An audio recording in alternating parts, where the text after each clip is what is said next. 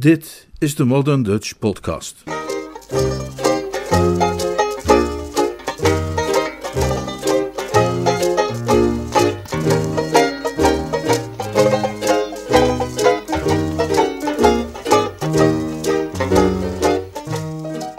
Het meisje in de taxi. Een roman van P.G. Woodhouse. Vertaald en voorgelezen door Leonard Beuger.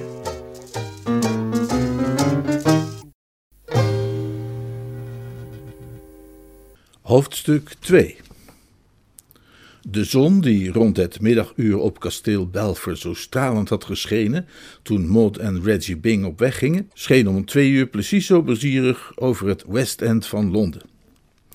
In Little Gooch Street waren alle kinderen van de kleine winkeliers die in dat rustige achterafstraatje het hoofd boven water weten te houden door elkaar groenten en zangkanaries te verkopen, vrolijk op straat allerlei spelletjes aan het doen van eigen vinding. Katten zaten zich te wassen op de drempels van de huizen ter voorbereiding van een lunchbezoek aan een van de talloze vuilnisbakken die het trottoir opluisterden. Obers staarden somber naar buiten door de ruiten van de twee Italiaanse restaurants die er de erfenis van Lucretia Borgia hoog hielden door middel van dagmenu's a een shilling en sixpence. De groenteboer op de hoek nam stilletjes afscheid van een tomaat waarvan zelfs hij, onverbeterlijk optimist als hij toch was, had moeten toegeven dat de uiterste verkoopdatum ruimschoots was gepasseerd. Op al die dingen straalde de zon met een milde glimlach neer. Om de hoek, in Shaftesbury Avenue, deed een schrale oostenwind zijn best om de geharde huid der burgers te schampen, maar tot Little Good Street drong hij niet door, omdat het een smalle, beschutte straat was die genoeglijk op het zuiden lag. Mac, de zwaargebouwde bewaker van de artiesteningang van het Regal Theatre, waarvan de weelderige hoofdingang aan Shaftesbury Avenue gelegen is, kwam tevoorschijn uit het glazen hokje waarin het management hem houdt, ten einde het leven en zijn vele verschijnselen te bestuderen met een welwillend oog. Mac voelde zich gelukkig die ochtend. Zijn baan was een vaste baan en was niet afhankelijk van het succes of het échec van de producties die elkaar in de loop van het jaar in het theater opvolgden, maar desondanks voelde hij altijd een soort persoonlijke betrokkenheid bij die projecten en was hij altijd blij als die zich konden verheugen in een goede bijval van het publiek. De première van gisteravond, een muzikaal stuk van een Amerikaanse schrijver en componist, was zonder meer een groot succes geweest en Mac was er blij om. Want wat hij gezien had van het gezelschap vond hij heel leuk. En in de korte tijd dat hij hem nu kende, had hij een vriendelijke genegenheid opgevat voor George Bevan, de componist, die overgekomen was uit New York om te helpen met de Londense productie. Op dat moment kwam George Bevan juist de hoek om en liep met langzame pas en naar het Mac toescheen nogal sombertjes in de richting van de artiesteningang.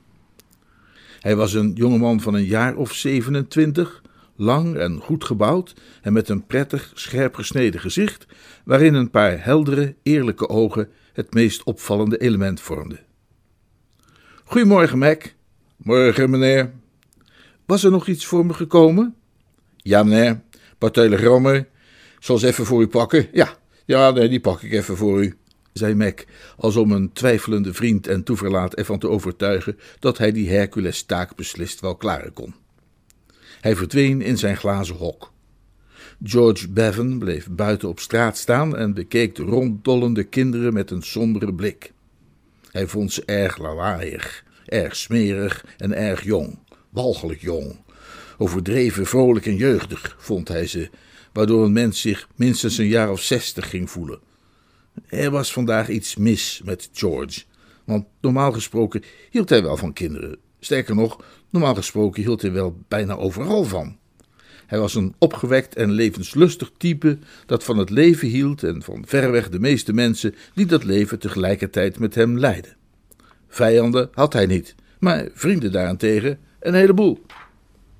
Maar vandaag was het hem vanaf het moment dat hij was opgestaan opgevallen dat er iets helemaal mis was met de wereld. Hij was ofwel het slachtoffer geworden van een of andere bovenaardse instantie die hem strafte vanwege al te uitbundige neigingen van zijn ziel, dan wel was hij in een depressie geraakt. Een van de twee. kon misschien ook een reactie zijn op de emoties van de voorgaande avond. Op de ochtend na een première is de fijn besnaarde artiest altijd geneigd zich te voelen alsof hij door de wringer is gehaald. Bovendien was er gisteravond na de voorstelling nog een feestje geweest in het appartement dat de comedien van het gezelschap had gehuurd in Jermyn Street. Een beetje een geforceerd, luidruchtig feestje waar een aantal vermoeide mensen met overspannen zenuwen het kennelijk als hun plicht hadden gezien om de schijn van een levendige vrolijkheid op te houden. Dat feestje had geduurd tot vier uur s morgens het tijdstip waarop de ochtendkranten verschenen met de recensies. En George was niet voor half vijf naar bed gegaan. Ja, dat soort dingen kleuren de geestesgesteldheid van een mens. Mac kwam terug. Alsjeblieft, meneer. Dankjewel. George stopte de telegrammen in zijn zak. Een kat, op de terugweg naar de lunch, bleef even naast hem staan om zijn broekspijp als servet te gebruiken. George kriebelde hem afwezig achter zijn oor. Hij was altijd hoffelijk tegen katten, maar vandaag werkte hij de beleefdheden wat plichtmatig af en zonder veel enthousiasme. De kat zette zijn weg voort en Mac begon een praatje. Oh, ik, uh, ik hoor dat het stuk gisteravond een uh, succes was, meneer. Ja, het liep heel goed. Mijn vrouw heeft het gezien vanaf het Schellinkie en alle premièregangers waren vol lof. Weet u, dat is echt zo'n hele kliek hier in Londen. Van lui die bij alle premières op het schellinkje zitten. En die binnen altijd uiterst kritisch. vooral als het om een Amerikaans stuk gaat zoals dit. Als ze het niks vinden, dan hoor je dat gelijk. Maar mijn vrouw zegt dat ze het allemaal hartstikke goed vonden. Mijn vrouw zegt dat ze al heel lang geen toffer stuk heeft gezien. En zij is een echte liefhebber. Gaat overal naartoe. Mijn vrouw zegt dat ze vooral de muziek erg tof vond. Mooi zo. De Morning Leader was er ook erg over te spreken. Wat zeiden de andere kranten? Allemaal heel enthousiast. Maar de avondkranten heb ik nog niet gezien. Daar kom ik eigenlijk juist voor. Mac keek de straat uit.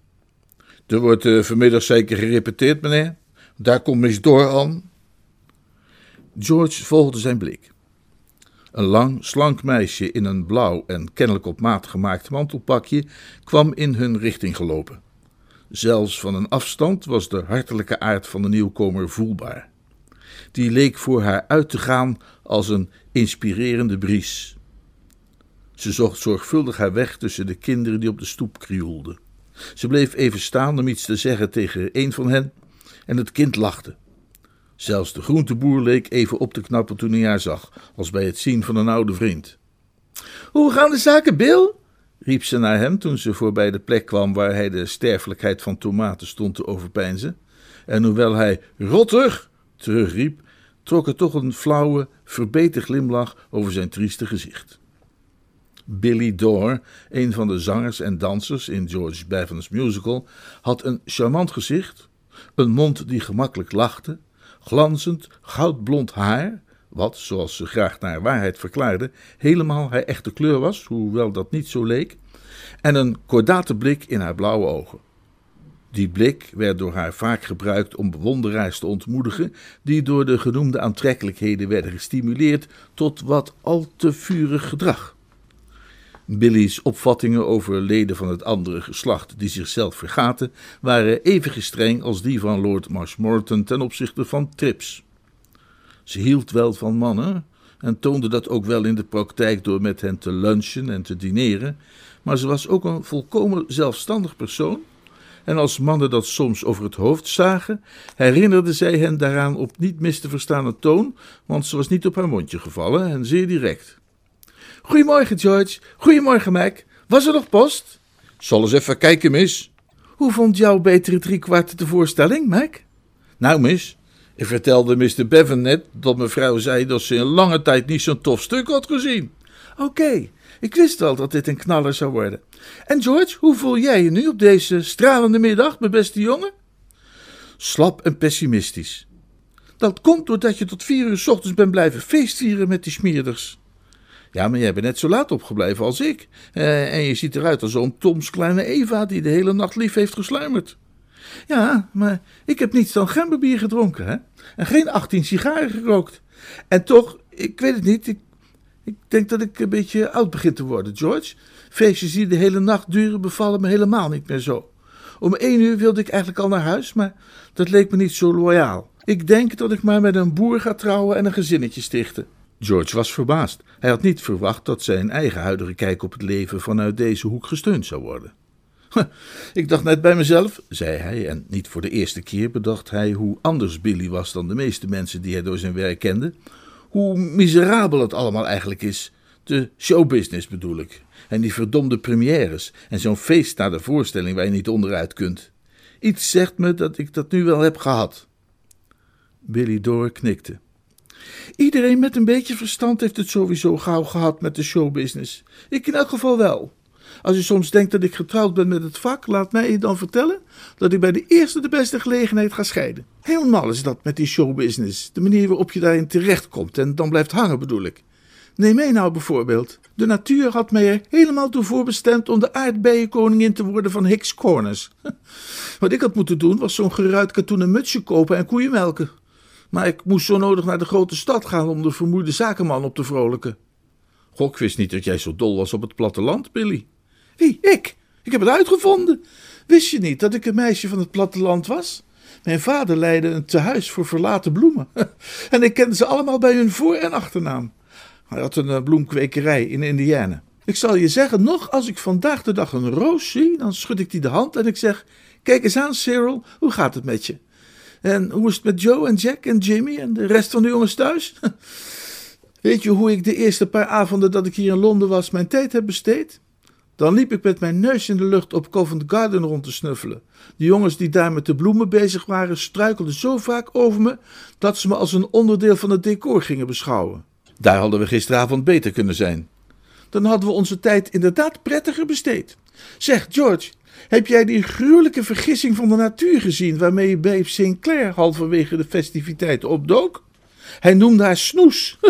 Je moet hem hebben opgemerkt, want hij nam meer ruimte in beslag dan waar een mens recht op had. Spencer Gray heette hij.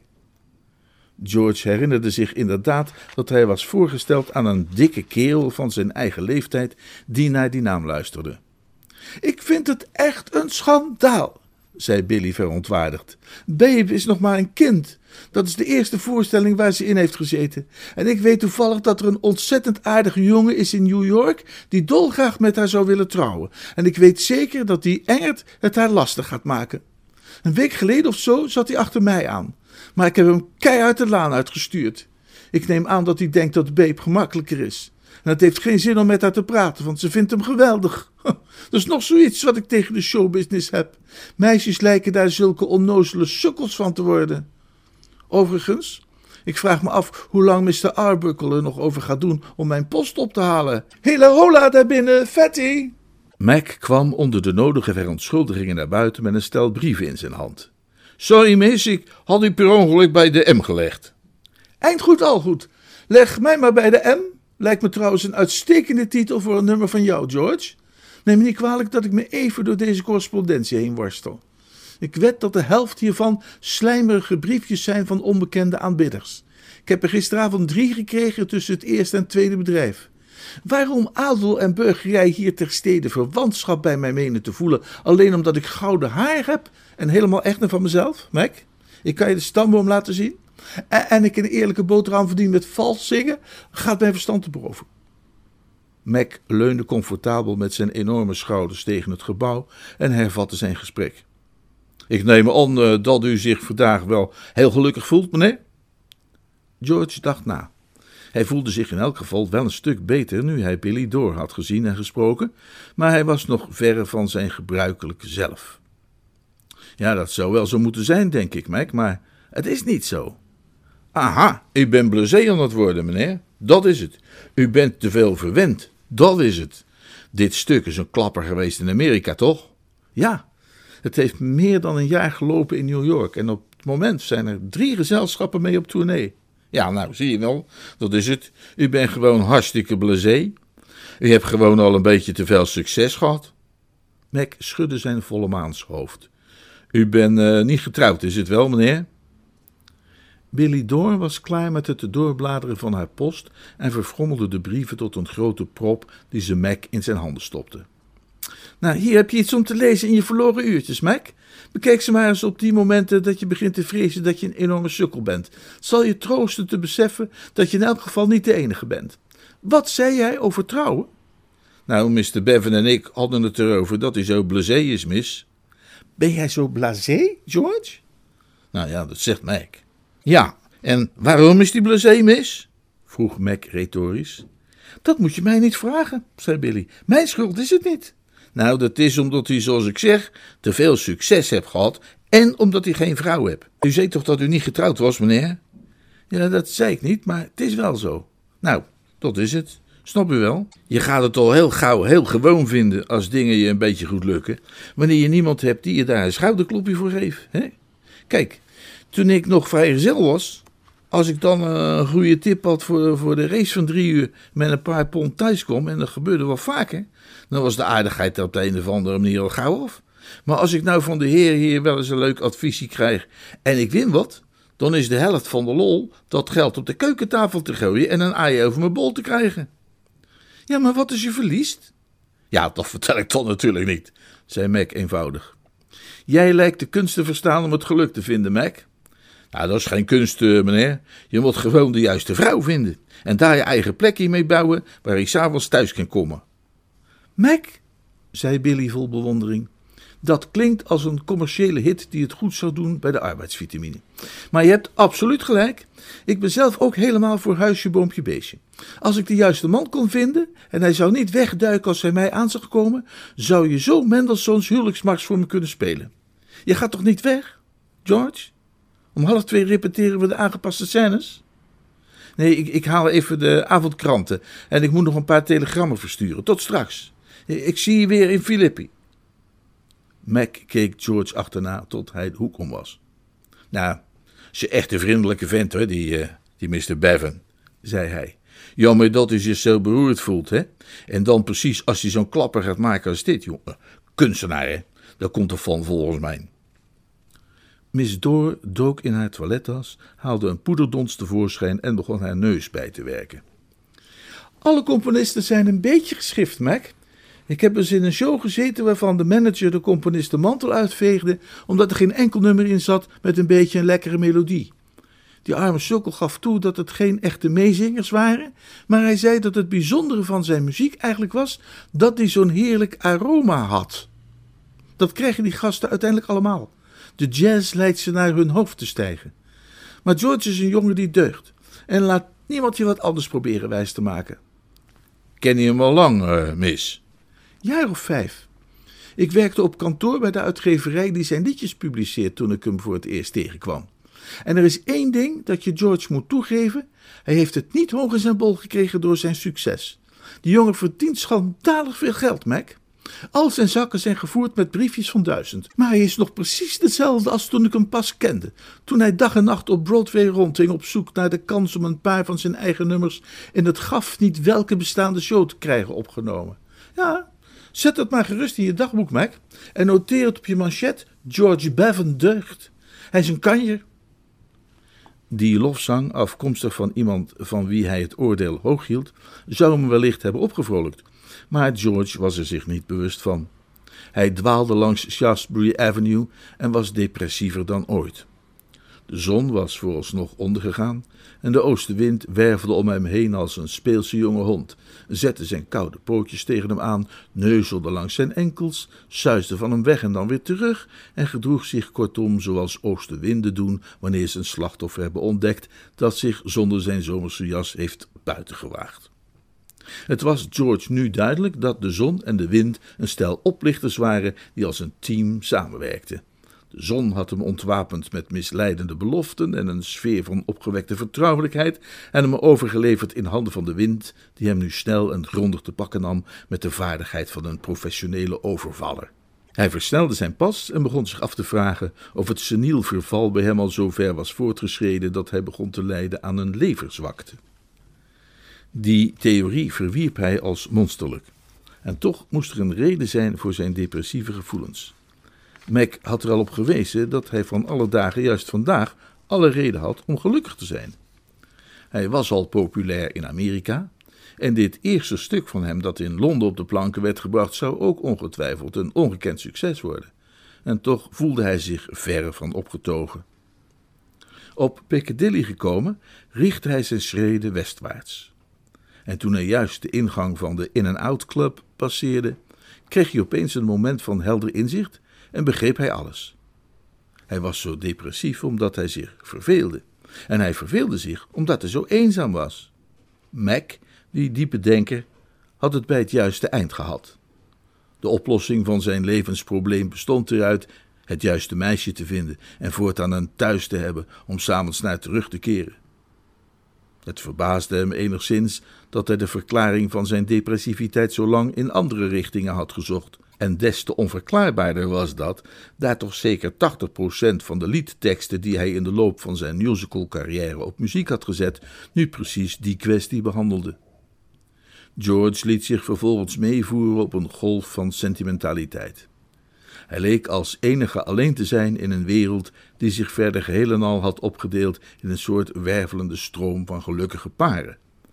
Taxis vol gelukkige paren reden iedere minuut voorbij. Passerende autobussen bezweken haast onder het gewicht van gelukkige paren. Zelfs de politieagent aan de overkant van de straat had zojuist gelachen naar een winkelmeisje dat haastig voorbij liep en zij had hem een glimlach teruggeschonken. Het enige vrouwelijke wezen in heel Londen dat bij niemand leek te horen, was een meisje in het bruin dat kalmpjes over het trottoir kwam aangewandeld en om zich heen keek op een manier die deed vermoeden dat zij Piccadilly ervoer als een nieuwe en opwindende omgeving. Voor zover George kon zien, was het een buitengewoon knap meisje, niet te groot en elegant van gestalte, dat fier om zich heen keek en liep met de lichte pas die getuigt van een perfecte conditie. Zij was, kortom, precies het soort meisje waarvan George het gevoel had dat hij het zou kunnen beminnen met alle opgehoopte passie van een al wat oudere kerel van 27, die in zijn eerdere leven niets van zijn rijke innerlijke gaven had verspild aan allerlei betekenisloos geflirt. Hij was juist begonnen bij zichzelf het scenario te schetsen van een rooskleurige romance tussen hen beiden, toen een koele kleinigheid daar een eind aan maakte. Terwijl hij juist zijn pas inhield om toe te kijken hoe het meisje zich een weg zocht door de drukte, tastte de oostenwind met een ijzig koude vinger achterlangs zijn nek en de kilte daarvan ontnuchterde hem meteen. Dat meisje, bedacht hij, was hier natuurlijk alleen maar in haar eentje, omdat ze op weg was naar een of andere verdomde kerel met wie ze had afgesproken. Bovendien was er geen enkele kans om haar überhaupt te leren kennen. Je kunt niet zomaar eh, op knappe meisjes afstappen midden op straat en tegen ze zeggen dat je zo eenzaam bent. Nou ja, kan je wel doen, maar zo kom je nergens. Behalve op het politiebureau dan misschien. George's neergeslagenheid nam nog toe. Iets wat hij een ogenblik daarvoor niet voor mogelijk had gehouden. Hij had het gevoel dat hij te laat was geboren. De beperkingen van de moderne beschaving ergerden hem. In de goede oude tijd, zei hij tegen zichzelf, was het allemaal heel anders geweest. In de middeleeuwen bijvoorbeeld zou dat meisje een jonkvrouw zijn geweest, en in dat gelukkiger tijdperk was praktisch iedereen die als jonkvrouw gold bijna per definitie in nood, en maar al te zeer geneigd de gebruikelijke formaliteiten opzij te zetten in de ruil voor de ridderlijke diensten van de toevallige voorbijganger. Maar de twintigste eeuw is een prozaïsche eeuw, waarin meisjes gewoon meisjes zijn en absoluut niet in nood. Als hij dit meisje in het bruin zou aanspreken om haar te verzekeren dat zijn hulp en troost tot haar beschikking stonden, zou zij ongetwijfeld die stevig gebouwde politieagent van de overkant erbij roepen en hun hele romance zou binnen dertig seconden zijn afgerond, of wanneer die politieman een beetje snel te been bleek, nog wel eerder ook. Hij kon maar beter die dromen vergeten en zich bezighouden met de praktische zaken des levens door een krant aan te schaffen bij het slonzige type naast hem dat zojuist de eerste avondedities onder zijn neus had gedrukt. Recensies zijn tenslotte recensies, ook tijdens aanvallen van hartepijn. George zocht in zijn zak naar de benodigde speciën, maar vond niets dan leegte en herinnerde zich dat hij al zijn contanten in het hotel had laten liggen. Weer echt iets wat je op een dag als deze had kunnen verwachten. De krantenman zag eruit als iemand die uitsluitend handel dreef op basis van contante betaling. Er viel maar één ding te doen: teruggaan naar zijn hotel, daar zijn geld ophalen en vervolgens te proberen de zorgen der wereld en al zijn leed te vergeten door middel van een goede lunch. Vanuit het hotel zou hij ook de twee of drie telegrammen kunnen verzenden die hij nog naar New York wilde sturen. Het meisje in het bruin was inmiddels een stuk dichterbij gekomen en George zag kans een veel helderder glimp van haar op te vangen, waardoor de belofte die zij vanuit de verte reeds had gedaan ruimschoots werd vervuld. Wanneer zij ontworpen zou zijn geweest naar zijn persoonlijke specificaties, had ze naar George's oordeel niet perfecter kunnen zijn. En nu zou zij voor altijd weer uit zijn leven verdwijnen.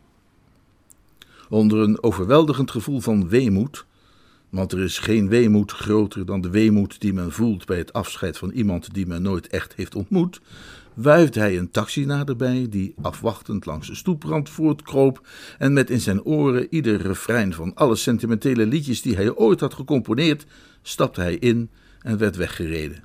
Wat een gruwelijke wereld, peinsde hij bij zichzelf terwijl de taxi na een paar meter te hebben gereden vastliep in een verkeersopstopping.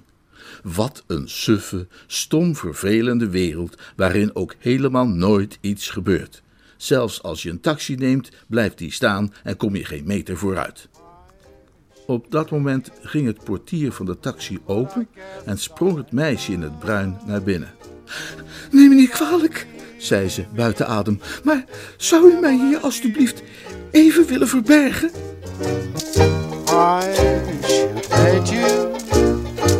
But I guess I love you. You got me between the devil and the deep blue sea. You got me between the devil and the deep, the devil and the deep, the devil and the deep blue sea.